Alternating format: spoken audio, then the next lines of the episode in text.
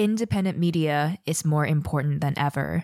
We don't have a corporate network behind us, and we also don't have big green foundation grants.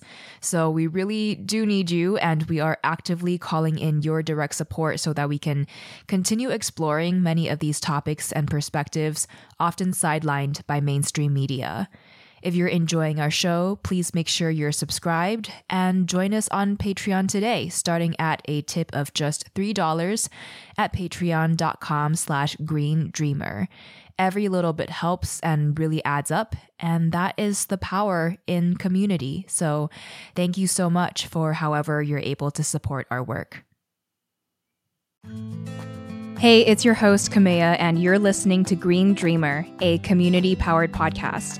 To be honest, we need more listener donations to be able to keep this show alive because, as you can see, we no longer do product advertisements, and we really want to keep it this way because we don't want to sell you things you don't need. And more importantly, we knew we needed to shed the incentive of appealing to corporate sponsors so that we can maintain our very critical lenses and continue to question a lot of mainstream ideas and big green narratives.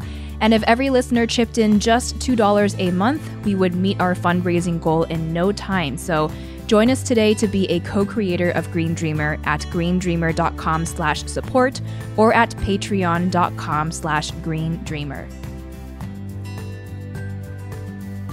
The way that people understood what freedom meant was that it was about, like, you had your people and that collectively you were able to get the things that you needed for everyone to survive, right? You had food, you had shelter, you had water, children, disabled people, babies, and elders were cared for.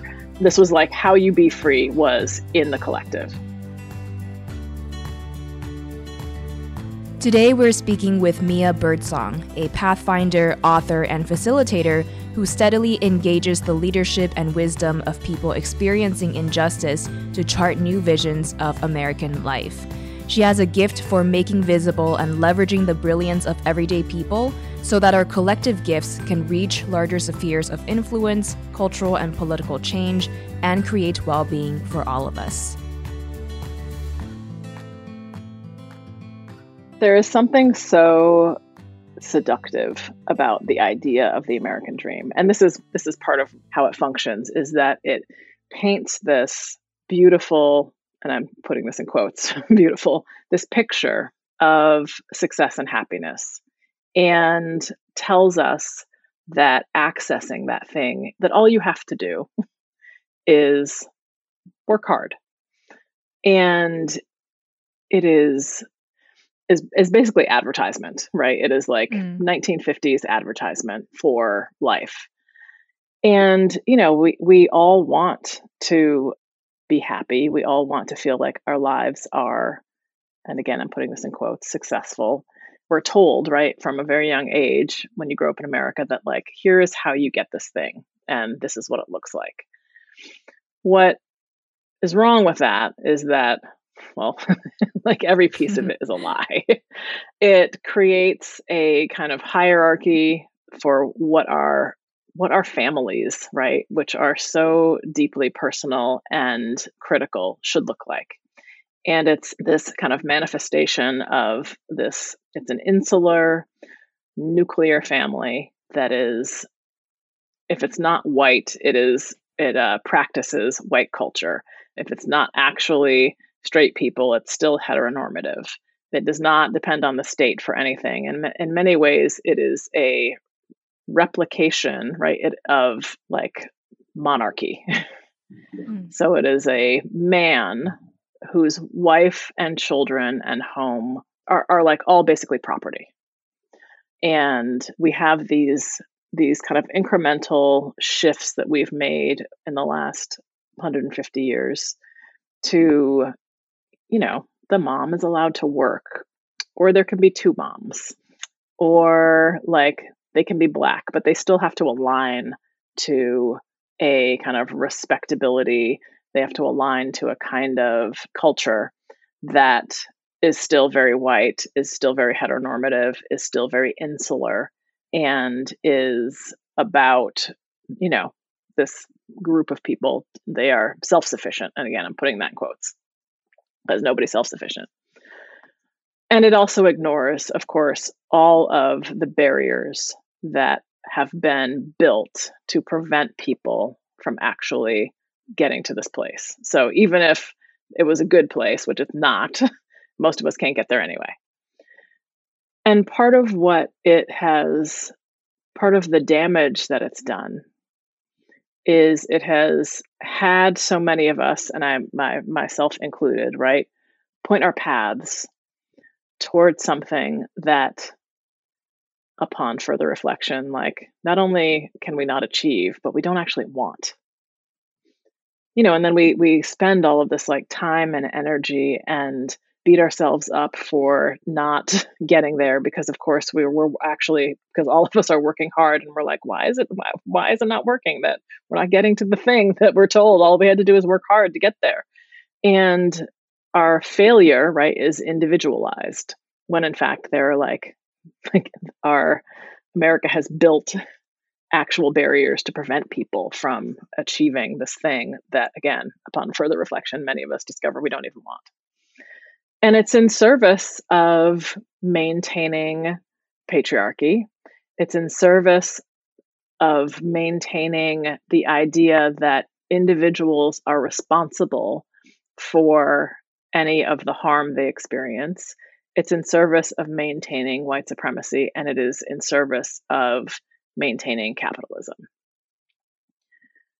What is true for us as people is that we are fundamentally community-oriented social animals.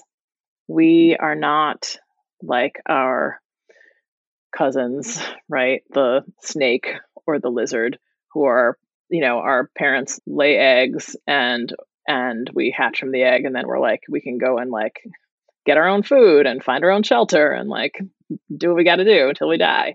We are born helpless and we need care for quite a long time until we're able to not be self-sufficient, because we're not self-sufficient, but until we're able to participate in the collective process of making sure that our community has food, our community has shelter, our community has care.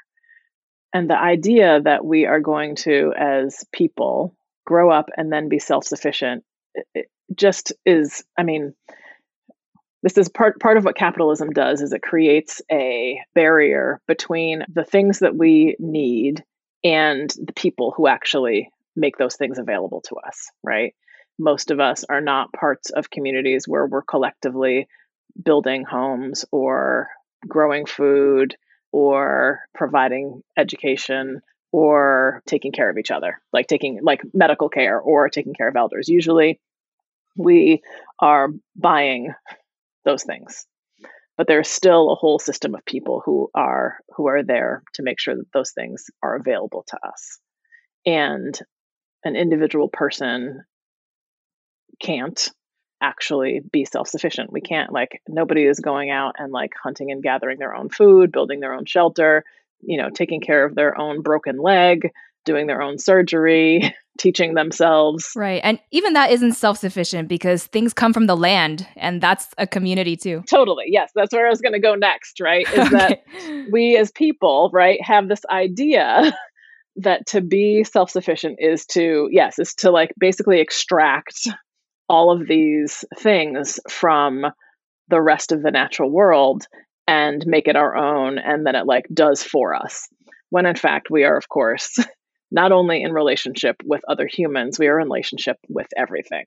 Mm-hmm. So this idea, right, that like we're all going to grow up and we're going to get married and have children and have a job where we're going to earn enough money to purchase all of the things that, not just all the things that we, of course, need, but actually a whole bunch of crap we don't need, right? And that's going to make us happy and successful. Like, that's the American dream. Mm-hmm. And I think that one of the many kind of hard but like necessary gifts of COVID has been to reveal so much more to, to many more people the the lie that that is. Yeah, it certainly feels like we've been sold so many visions and told so many things about what we need in order to thrive, but more and more people, thankfully, are waking up and seeing through these lies and relearning to feel and listen to our deeper yearnings for what it is that mm. we truly need in order to feel cared for and nourished and safe in a real sense of the word and rooted. Yes. And from How We Show Up, you ask some really foundational questions. What does it really mean to be in deep, close community? What form does it take? Who is included and why? End quote. Especially during a time when I believe at least big tech and social media platforms have superficialized and diluted the deeper meaning of community. I think these are really important questions to sit with so that we might be able to fulfill our yearnings with something that feels a lot more nourishing and authentic and real. But I would be curious to hear how your thought process and ideas of community has evolved as you've leaned deeper into these questions and what you envision today as you think of this type of community that we need for our mental, emotional, spiritual health, and collective resilience as well. I mean, I think that there are these there are these ways. I mean, you started you you were talking about this this this returning to something, right? Part of what brings me comfort in thinking about like what is our path forward is recognizing that everything that we that we need and want has existed or does exist in some form, right? We actually do not have to invent anything new. We may have to adapt it for the context that we're in, but there is so much to lean into and to kind of allow to surface if we tap into our ancestral knowledge, if we tap in, and I mean all of us, right? Because all of us are from, if we go back far enough, are from places that practice deep community and had relationships with the rest of the natural world that were not extractive and destructive in the way that they are now. So tapping into that ancestral knowledge, tapping into like digging underneath the fear and anxiety and disconnection and sense of scarcity that our current world has infected us with, to see what we really long for and understand that that longing is birthright. And I think about things like belonging, the kind of safety that you're talking about, right? I think about things like we want to be part of a network, a connected network of people and place that allows us to be ourselves and that allows us to contribute and allows us to be, to receive, allows us to be, to be known, to be deeply seen, and allows us to, to know and see others, allows for our nourishment, allows for our growth, allows us to like feel, allows those feelings to be witnessed, allows us to grieve, and to do those things in ways that are not are not put forward into a kind of restriction, the, the restrictions that that capitalism and that other systems kind of, they're like, make space for, right? But when I think about what it means to be free, right? I think about the social movements that I'm part of and our North Star of liberation. This is what I think about. I think about like that freedom is, again, this is a this is another kind of American dream adjacent thing, right? We have like America kind of tells us that freedom is about, it's deeply individualistic, right? It's my freedom. It is about achieving, and again, I'm putting this in quotes, in independence. It's about accumulating enough resources so that you do not have to ask anyone for anything. It is about being like this idea that you can do whatever you want and you're not accountable to anyone and you're not responsible for anyone. So it's a version of being a person that is like utterly and completely disconnected from anyone or anything. And when I think about what liberation actually is, right, it is about, is about like, I can't actually have the things that I need and want without other people, without community. And neither can they. Like, no one can have the things they need and want without each other. And that liberation is actually a collective process. And in fact, when I was doing research for my book, there's a handful of facts, pieces of information, wisdom that I came across that just like blew my mind and kind of solidified this for me. One is that freedom and friendship etymologically have the same root, which means beloved. And when I thought about that, I was like, oh, like these words mm-hmm. were birthed together, right? Freedom and friendship were words that were birthed together. So that was one piece. And then the other, and this is like in a in a Western context, and I actually don't, I'm actually doing more research on this right now for a project that I'm doing on the future of freedom. So I, I don't have all of this information yet, but I'm assuming this is a Western context that before the fifteen hundreds, the way that people understood what freedom meant was that it was about like you had your people and that collectively you were able to get the things that you needed for everyone to survive, right? You had food, you had shelter, you had water, children, disabled people, babies, and elders were cared for. This was like how you be free was in the collective. And then in fact, how slavery was understood was that to be a slave was, it was not just that like someone else could tell you what to do, right? To be a slave, you were a slave because you were disconnected from your people. You were a slave because you were taken away from your people. And when I think about that understanding of freedom in the context of Black people's experience in America, I think about us being kidnapped from the continent of Africa and held hostage on plantations. So I think about that separation. I think about the constant threat that was not tangential, but was like integral to what American slavery was, the constant threat of being sold away from your loved ones or your loved ones being sold away from you. I think about the post-Reconstruction terrorism in the South by white people through lynchings and the threat of lynching, and the refugee crisis that caused for Black people who fled north and west.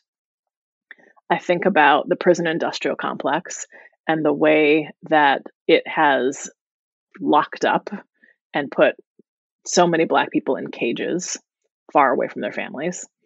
So I think about all those things. I think about this basically this American project to make Black people not free by separating us from each other. And then I also think about our unending resistance to that American project of separation. So I think about Black people who ran away from slavery to find loved ones who had been sold away from them. I think about post-emancipation. There's actually this amazing, heartbreaking, and beautiful archive that you can access online of a bunch of the ads that Black folks placed in newspapers trying to find their mothers, their brothers, their friends, their husbands and wives who they hadn't seen for like ten years, for twenty years, for thirty years. And they're, you know, they're all very short, but they're just, they're beautiful and heartbreaking. I think about in parts of the country where usually women have organized buses to take, to transport people from the cities where they live out into usually rural places where, where their loved ones are in prison so that they can go visit them. I think about the organized effort that has happened to try to end the monopoly on phone calls to prison that allowed phone companies to charge amounts of money that people could not afford in order to like just make phone calls to people that they loved. And then I think about the way the like long standing practice of Black people just making family with whoever, with the other people who are around them. The way that we, that like chosen family is such a fundamental part of the Black experience in America. So much so that I feel like most of the Black adults that I know they like find out when they're grown, right, that Uncle Bobby is not actually their father's brother, but is their father's like best friend from high school. Mm. So that seeing freedom through that lens, right, this idea that like freedom is about your people, changes not only how I understand the Black experience in America, but changes how I see the kind of dominant understanding, the dominant story about what freedom is versus what it really is, right? Because the dominant story about what freedom is, is about disconnection and separation. And so much of what I, of the patriarchy and, and white supremacy, of the ways that they put forward an idea of what a good life is, right, is just really a, like self-hatred, mm-hmm. is just a utterly self-hating, dehumanizing, punishing path to live a life. It's beautiful and it's powerful, this recognition and reminder that power comes from being connected, having community, practicing culture together.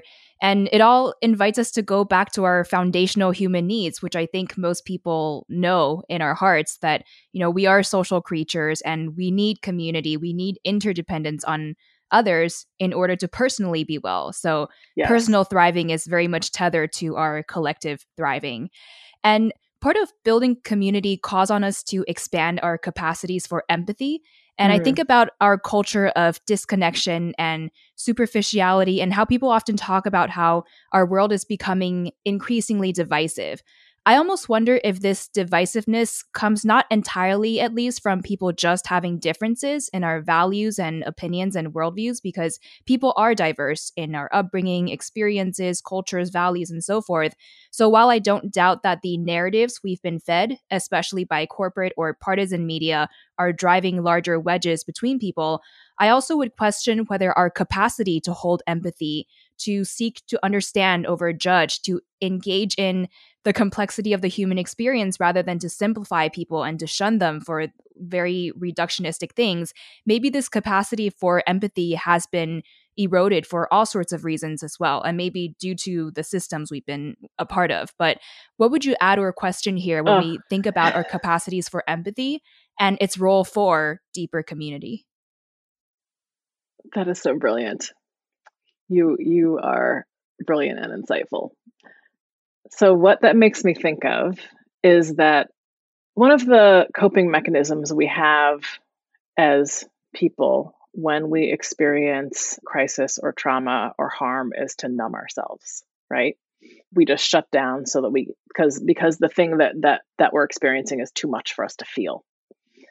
Which is super useful, right? In in if you think about kind of human evolution, and if there is a need to function, right, like run away or do something that is going to save your life, you know, feeling, like processing those feelings, you can't, you don't have time for it, like in the moment, right?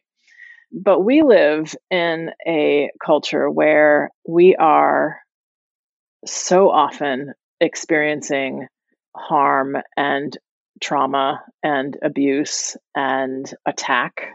And I mean, like, you know, we've just, we're, we're still, we are still in a pandemic. And the experience of the pandemic has been an experience of trauma for everyone.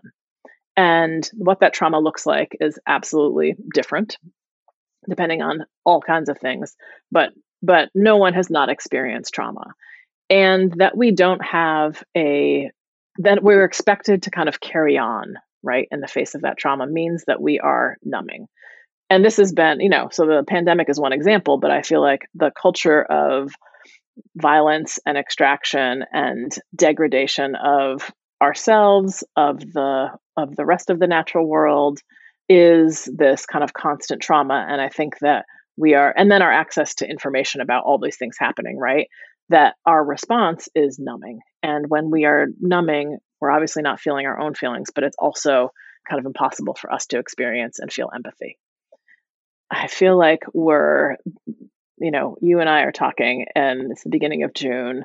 We, again, still in a, still in a pandemic in the United States. We've also just had the kind of like this public attention on multiple acts of terrorism and gun violence.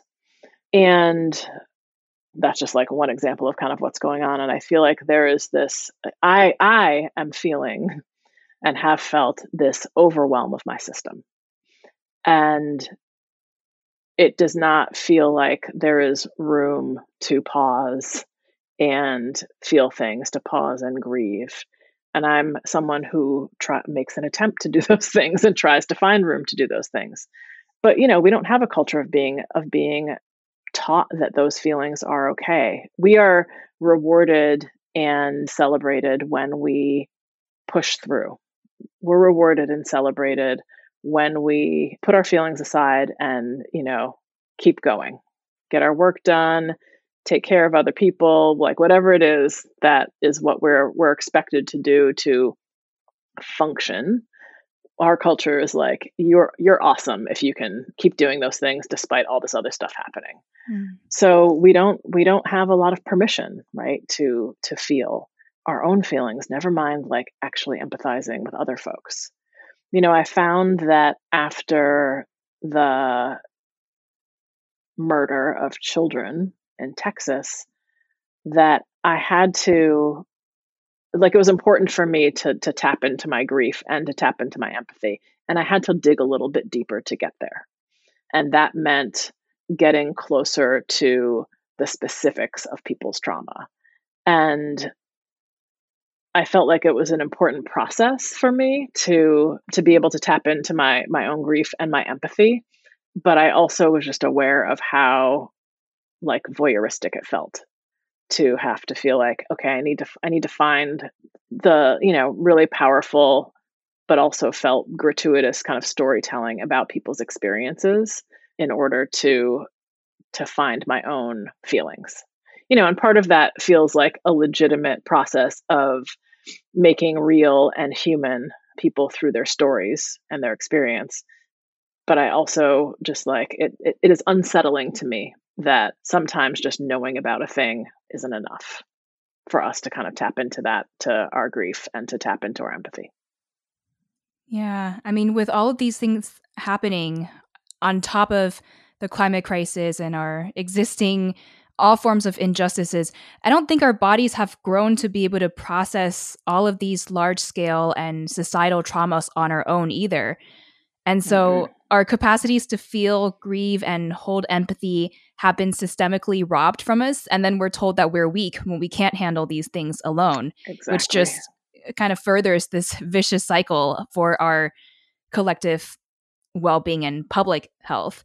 So there's a lot to undo there and to push back against in terms of how we might actually reclaim our capacities for empathy and for healing, and also to rebuild the communities we need for our individual and collective healing.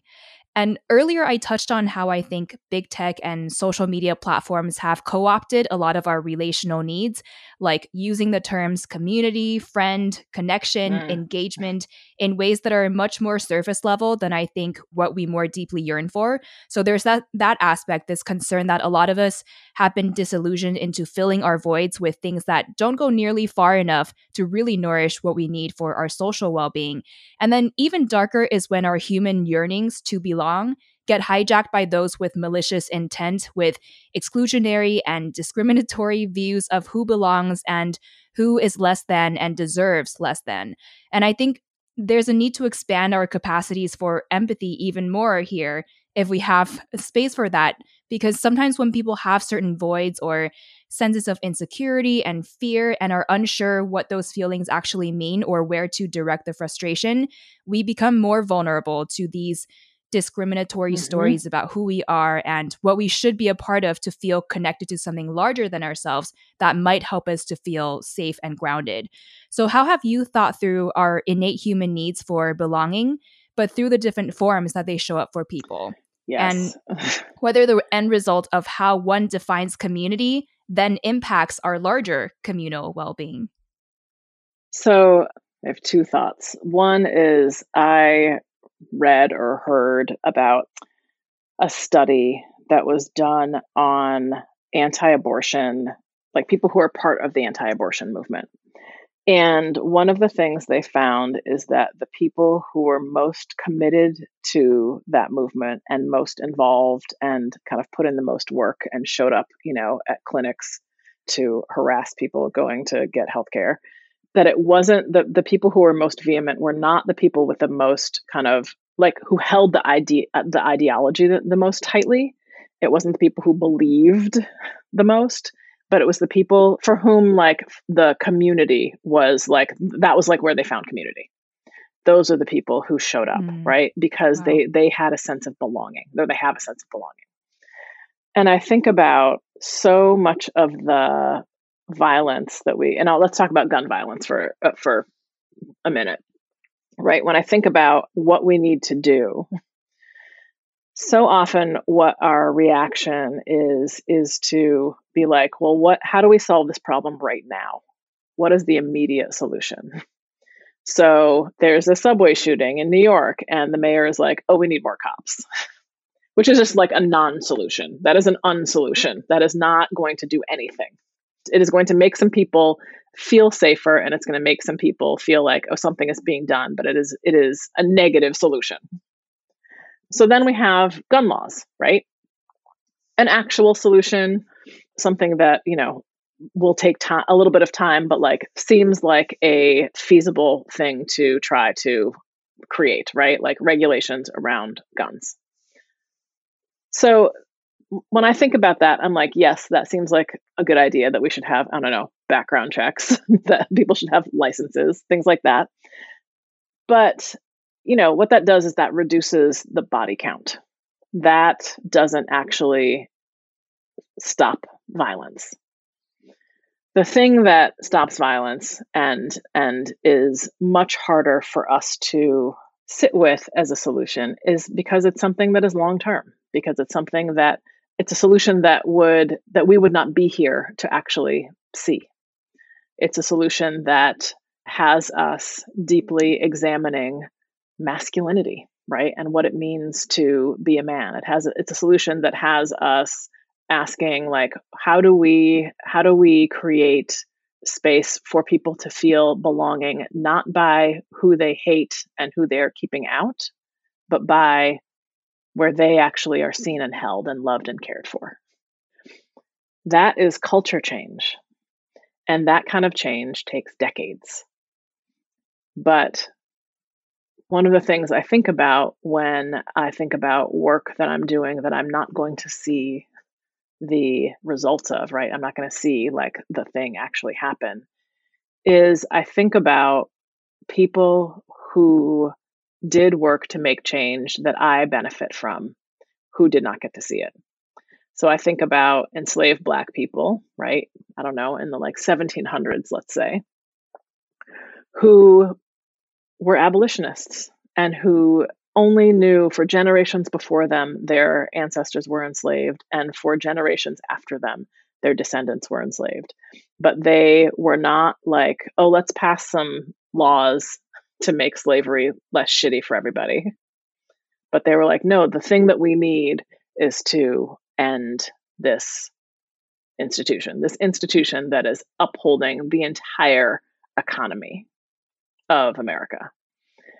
And I, so I'm like, okay, like if they, if they were, if they were clear enough that the thing that needed to change was that this thing needed to end and not that it needed to be reformed or, you know, that we needed to kind of like tinker around the edges, but we actually need to like do the work to end this thing. And it took decades, decades and decades. Then I want to be able to sit right in the long arc of thinking about how do we actually address violence? How do we actually address so much of the the oppression and extraction that we that we see and experience? And I think that like cultures of belonging, right? Like creating creating cultures where we actually feel like we belong is a huge part of that. And that requires not just that you and I have a conversation and get to know each other, but it requires ending capitalism. Like we can't, we can't have a system that needs us to, to perpetually accumulate things and acquire things and to spend our time producing if we are going to be in community with each other. And as you pointed out earlier, with the rest of the world, right? Like with land, with trees, with crows. We can't have the life that we are meant to have and that we deserve tomorrow, right? In that context, like creating laws is not going to do that. We have to actually change fundamentally the culture that we exist in. And I'm so here for that work.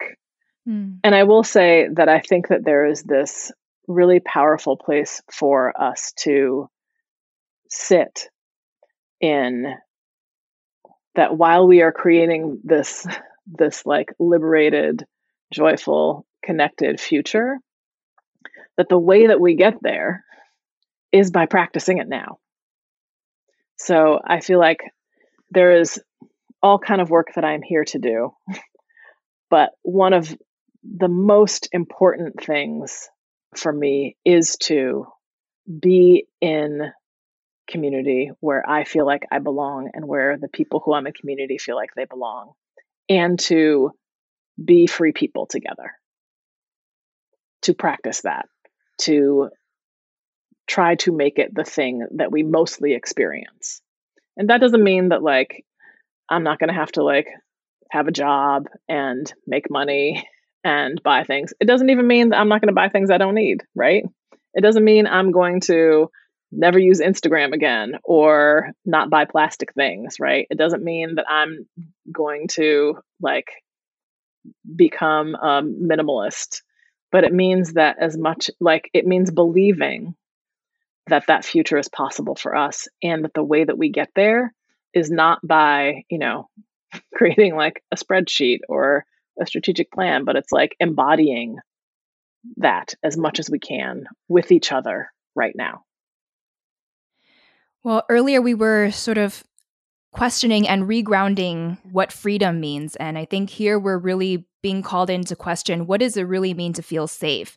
And what would it mean to see safety as primarily coming from community itself rather than something that is outside and on top of, like an institution that is outside and on top of?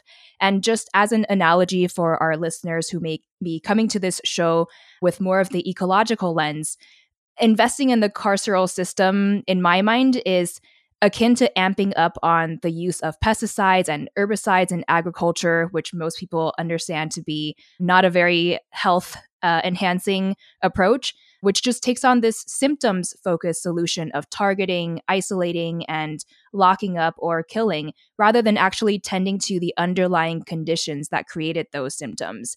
And so transformative justice, just to put a name to what I believe you were speaking to, feels like it's more about addressing those underlying conditions and creating the conditions that ultimately can help us feel safe and secure and rooted in our communities. Is that sort of accurate, or what else would you add to this? I, yes. And I love this analogy too, because I feel like it's also not that like by tending to the land, like we get rid of aphids, for example, right? It's mm-hmm. that like aphids are still going to happen, but we can create conditions where like aphids are going to happen, but it doesn't like, you know, they don't eat all the kale, right? Like, mm-hmm. and that the, like the ladybugs, this is what I do in my garden, right? The ladybugs show up and they eat the aphids. So like some of my kale is gone, but not all of it. And I feel like when I think about humans and I think about harm, right? It's not that we're going to get rid of harm. It's that the way that we're going to address harm is, I mean, part of it is about trying to prevent it. So trying to, to raise people, right, to raise children and to make sure that they get the love and the care that they need, and that they're the people who are who are raising them also have the love and care that they need, so that we have we're reducing it on one end, but it's not like harm is never going to happen. But then it means, okay, how do, how do we address the harm? Miriam Kaba talks about how no one is the best or like the best thing that they have done or the worst thing that they've ever done, right? We we exist, like all of us are capable of harm, and all of us absolutely perpetrate harm, and all of us experience harm. And if we understand that, then when we when we have to tend to someone who's experienced harm, we also recognize that we need to tend to the person who has perpetrated harm, because people cause harm because they're they're missing something, because something is wrong, because something needs to be healed. In the absolutely necessary focus on people who, on the healing of people who experience harm, we also have to recognize that if we don't want harm to continue, yes, locking somebody up is not the answer, but healing whatever needs healing in them is how that happens. And that is, you know, my understanding of of the transformative part of transformative justice is like, that's the transformation, that it doesn't, mm-hmm. it doesn't leave the possibility open for, for the person to, to perpetrate the same harm again. And I think part of it is like not, is not kind of intellectualizing or it, or extracting it to situations where we're talking about intense violence, but thinking about like, well, how am I moving through the world? Like, where am I being impatient or short, or where are the places where I get activated and I act outside of my integrity? And how can I recognize that, right? What's my responsibility to be doing my work, to be healing myself, right? And then what is the help that I need? What is the support that I need? How can I be in, like, part of being in relationship is about being with people who will support your accountability.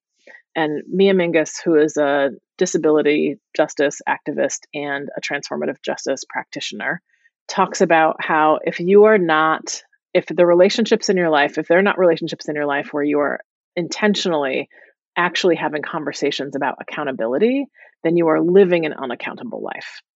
Then you are perpetuating being in relationship with, with people in ways that, that lack accountability. When I heard her say that, I was just like, whoa. Because I had had not, I don't think I had had conversations with like the people I'm really close to about like how we need help with our accountability. And it shifted like so much of, of the way that I'm in relationship with like my closest friends in particular. And, you know, we had to actually have conversations about like the things that we, the place, we had to have conversations about the places where we are, where we mess up and where we are our worst selves and where we make mistakes the most often. And that was, whew, I mean, I feel like I'm still doing that. It is deeply humbling, but man, it is also, it's also, it's a relief, right? There's something like mm. that, like after you, when you start telling people about the ways in which you're a terrible person, right? Like, it's like, oh, like I can get this off my chest. And guess what? Like they still love you, right? They, yeah. And then they tell you about the ways that, that they mess up. And I feel like that space, right? That's part of what I mean about being seen, right? It's not just like we want, I want recognition for how I'm awesome and how I'm like dope and how I do good things. Like I also want to be seen. I don't, you know, I don't want people to like point it out like loudly necessarily, but like I want my, my, my wounds, right? My wounds to be seen. I want my, like one of the things I, I often say to people is that like my parenting is my parent, my children get the worst of me. These babies, like they push all of my buttons. They bring up all of my unresolved stuff around my childhood. Like that is the place where like, you know, so, and so much of my motivation for like me getting my shit together and doing my work and my, and like healing my old wounds has been because I'm like my, I will be a better parent because of this. I will be healing like intergenerational stuff and not passing it on to them if I do my work, you know, and like, nobody wants to be a bad parent. And like, to be clear, like I'm not a bad parent. I'm a, I do some amazing parenting. My children love me. Like that's, I'm not saying that like I'm a terrible person, but I'm just saying the stuff that is, that is unhealed in me reveals itself most deeply with my parenting. And that is like hard stuff to admit, but when, but like being able to talk about that and share that with people who love me has, has just, I mean, that in and of itself ends up being part of like what allows me to heal from it. And I just, I wish all of us, right, the courage to be vulnerable in that way. Last, end of July last year, I got diagnosed with colon cancer. I was at like the, I, like twenty minutes after this surgeon told me that I had cancer, I had a call with a friend of mine who we were doing a work project together. And I went into my, like, my survival mode, right? Which was, I was like, oh, this is gonna, this is gonna mess up the timeline of the project we're working on. Mm-hmm. So in telling her about it, I was like, so Aisha, I just found out that I have colon cancer, and it's gonna, like, it means that I'm gonna have to have surgery, and that's gonna, like, and I started talking about, like, what it was gonna push back around our project. Mm. And Aisha, because she's amazing, made me pause. And, you know, she had to, like, fe- she had feelings about the, what I had just told her and wanted, like, more information. But she, you know, she just, like, pulled me out of my numbness, out of my survival mode, and, like, gave me room, gave uh, both of us room to, like, begin to feel what I was talking about. And before we got off the phone, my sister had the, you know, meal train set up. Part of what that kind of first interaction reminded me was about what I had learned from all these people I interviewed in my book and from my experience of the pandemic up until that point, what I'd learned about asking for help. So I told everybody that I knew, like I told all of my people. Our approach to illness in America is is often about privacy. Both because, you know, we don't want to be perceived as weak, and because we think of medical information as as being private. And there is this very unspoken assumption that the way that you're, the person that you're going to share your, like, medical information with, if you have, you get sick or you have a disability or you have, like, a chronic illness, you know, it's your parents when you're growing up, and then you're going to get married and it's going to be your spouse. Right. So there is, there continues, like, the insular nuclear family, right? Like, impacts how we think about the kind of medical care we get because it stays inside of the insular nuclear family. So I was not doing that. I told all of my circles, and I still am awed by how available folks were and how thoughtful and how committed. I had, first of all, I had a care squad, which included my friend Aisha and three other Black women who organized themselves to communicate with, you know, all my people. They created spreadsheets. They created fundraisers. So not only did I have, like, food was the low bar for what we, my family was going to experience. They created a joy fund for me. So people could, could contribute money, and I was meant to spend it on things that brought me joy. So I bought all these, like, art supplies. When I had surgery, there were people outside, like, you know, I'm in, like, the basement of the hospital. There were people outside the hospital singing for me. Mm. And I could not hear them, but I knew that they were there. And I felt their presence.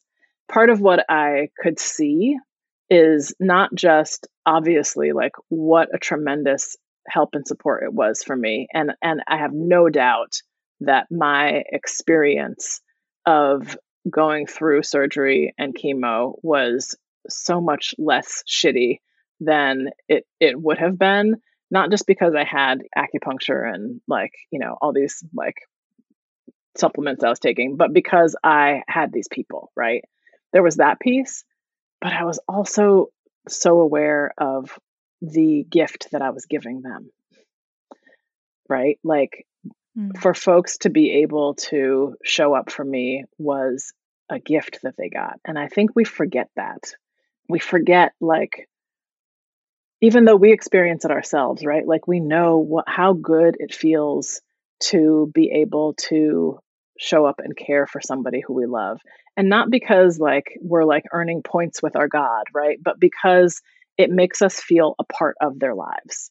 It makes us feel a part of something, especially when we know that that thing that we're a part of is someplace where they feel vulnerable or unsafe or are in pain, right? Or are suffering in some way. And we get to, like, be part of that and help the pain resolve and help the suffering feel more easeful and help them feel less alone and and help them feel cared for, and that that feels good for us. Mm. And I just, I so want us to to remember that. And yeah. oh, like, like to be clear, sorry, um, I I am right now. I'm cancer free. Um, okay, good. I was going to ask to like, um, yes, yes, yes. Sorry, I'm not. I'm not dying right now. I mean, we're all dying, but you know, you know, this is a thing. I will have to. I have to like get scans and blood work for the next five years. And but my plan is to not die of colon cancer. So just so y'all know.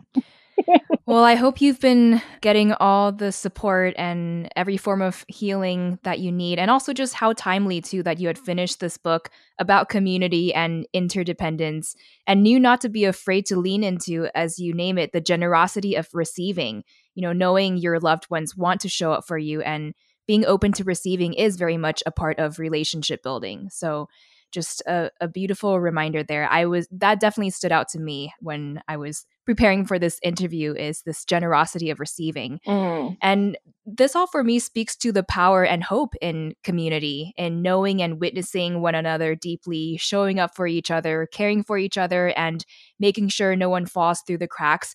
And for safety too, the earlier conversation, there's a lot more accountability when all of the relationships within a community are stronger.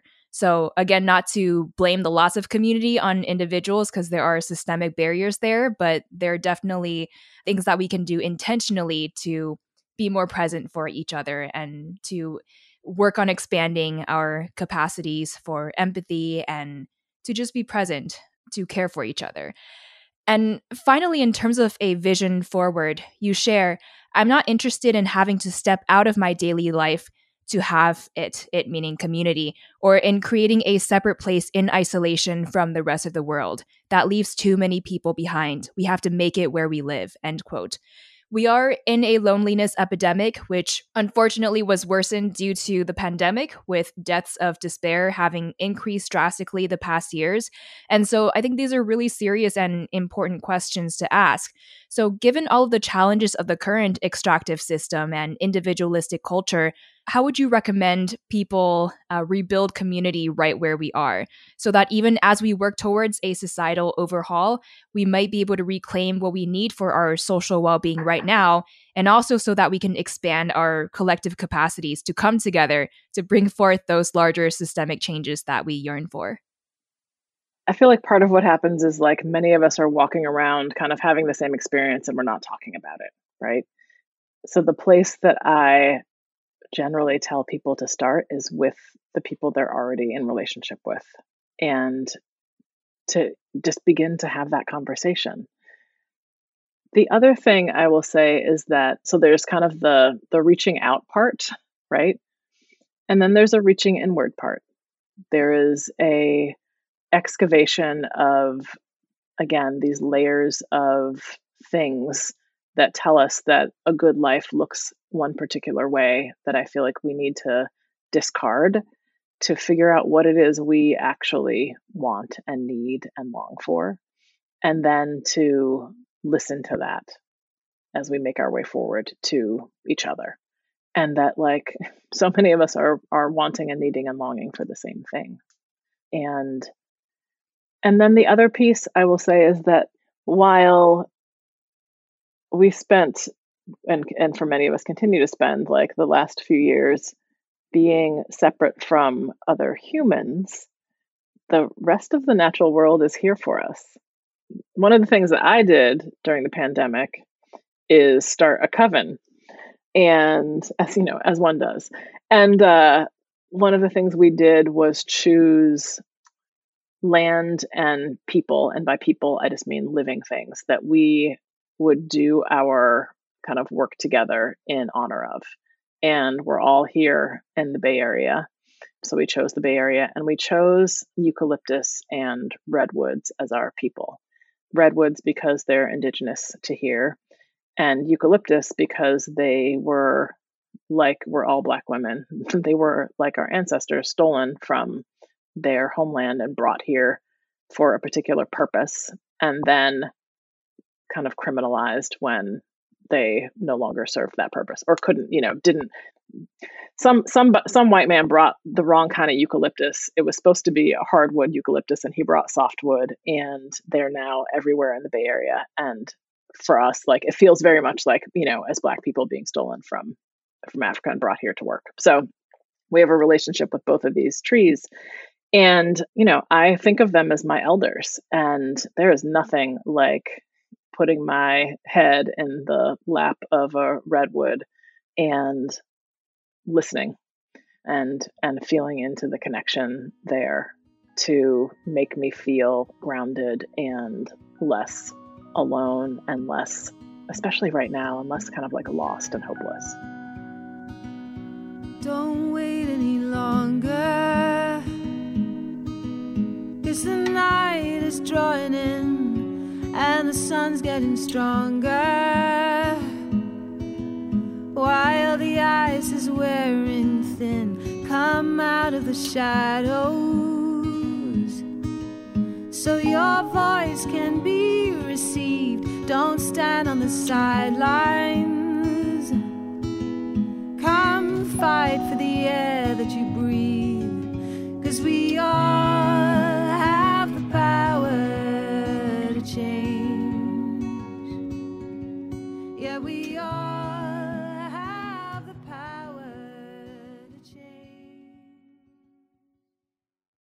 What has been a book that's been really impactful for you, or a publication that you follow? Okay, so I mentioned I'm working on this project about our fundamental understanding of freedom. So almost everything I'm reading connects with that. I just finished Clint Smith's How the Word is Passed. He is an historian and a poet, and it's this like transporting, visceral, beautiful, and heartbreaking book about the stories we tell about America's shadow slavery and, as a consequence, about America. So I just finished that. It's amazing and beautiful. I recommend it. And then I just want to name two other books. One, I just started reading, I'm at the beginning of David Graeber and David Wengro's book, The Dawn of Everything, A New History of Humanity, which challenges our conventional, that is white and European, understanding of human history, and it's kind of blowing my mind. And I'm also rereading Toni Morrison's Beloved right now. Those are my books. What is a mantra, motto, or practice you engage with to stay grounded? Mm, so I would have to go to our ancestor Octavia Butler for the mantra. All that you touch, you change. All that you change, changes you. The only lasting truth is change. God is change. Mm. For the mantra. You know, one of my practices, I have lots of practices, but one of them that's been really grounding and kind of humbling is that I have been feeding, uh, there's one right now, I can see it out the window. I've been feeding these crows that live in my neighborhood, and they now, they've basically trained me. There's a tree they go at, this this uh, ash tree in my yard. They go to the ash tree and they call for me, and then I like run outside and bring them peanuts. And finally, what is your biggest source of inspiration at the moment? One of the things I love about the word like inspire is it means to like to breathe life into. And I would just go back to the people that that are in my life. I have all these extraordinary people who are organizers and activists and healers and farmers, and they're like just out here engaging in life and with each other. And I think part of the reason that they're inspiring is, is that it's a collective of people. It's not like an individual person. And our generativeness inspires me. Our grief inspires me. Our curiosity inspires me. Our commitment to this, like, we're trying, right? Like, we're trying to, to like make this work, that inspires me. And then I think, again, part of that community is the rest of the natural world. These crows that are in my neighborhood, the bees that I keep, the garden I tend to, the ocean, the eucalyptus and redwood elders. And that life can take so many forms, just continues to like fill me with awe. And I think that inspires me. Mm. Well, Green Dreamer, we are coming to a close here, but to learn more and stay updated on Mia's work and her book, How We Show Up, you can head to mia birdsong dot com. And Mia, it's been an incredible honor to have you here. Thank you so much for joining us today. What final words of wisdom do you have for us as Green Dreamers? Mm. One of my um, mentors, Akaya Winwood, I was talking to her during a moment of like transition, and I just like was in that place of not knowing where it was I was going. And she was like, she was like, yes, that's the best place. because, because she said that when you don't know, like every possibility is open. And she told me to stay as long as I could in that place of not knowing and to not basically like move forward down a path because I was uncomfortable in being in the place of not knowing. And I feel like we are, we are all sitting in a place of not knowing in so many ways right now. And it's uncomfortable as hell. And I get the instinct to kind of just like move forward because we are uncomfortable. And I think that, that we need to listen and just sit in this place of not knowing until the answers become clear. This episode of Green Dreamer was brought to you by listeners like you. And to be honest, we cannot keep the show going without more direct support. So if you value independent media and counterculture conversations like this, you can help to sustain and co-create the future of this show with a donation of any amount at greendreamer dot com slash support. Without a media network behind us, we do also rely entirely on human-to-human, word-of-mouth sharing so that our extensive library of episodes can inspire and reach more people. So if you get the chance to share your favorite episodes with loved ones or to write us a five-star review in the podcast app, this all helps us so much as well. Green Dreamer is a proud partner of Calliopeia Foundation, which shares our vision and understanding that ecological, cultural, and spiritual renewal are interdependent. The song featured in this episode is Power to Change by Luna Bec. Our audio producer is Scott Donnell. Our production manager is Tammy Gunn. Our transcript editor is Janice Cantieri. And I'm your host, Kamea Shane. Take care, and I will catch you soon in the next episode.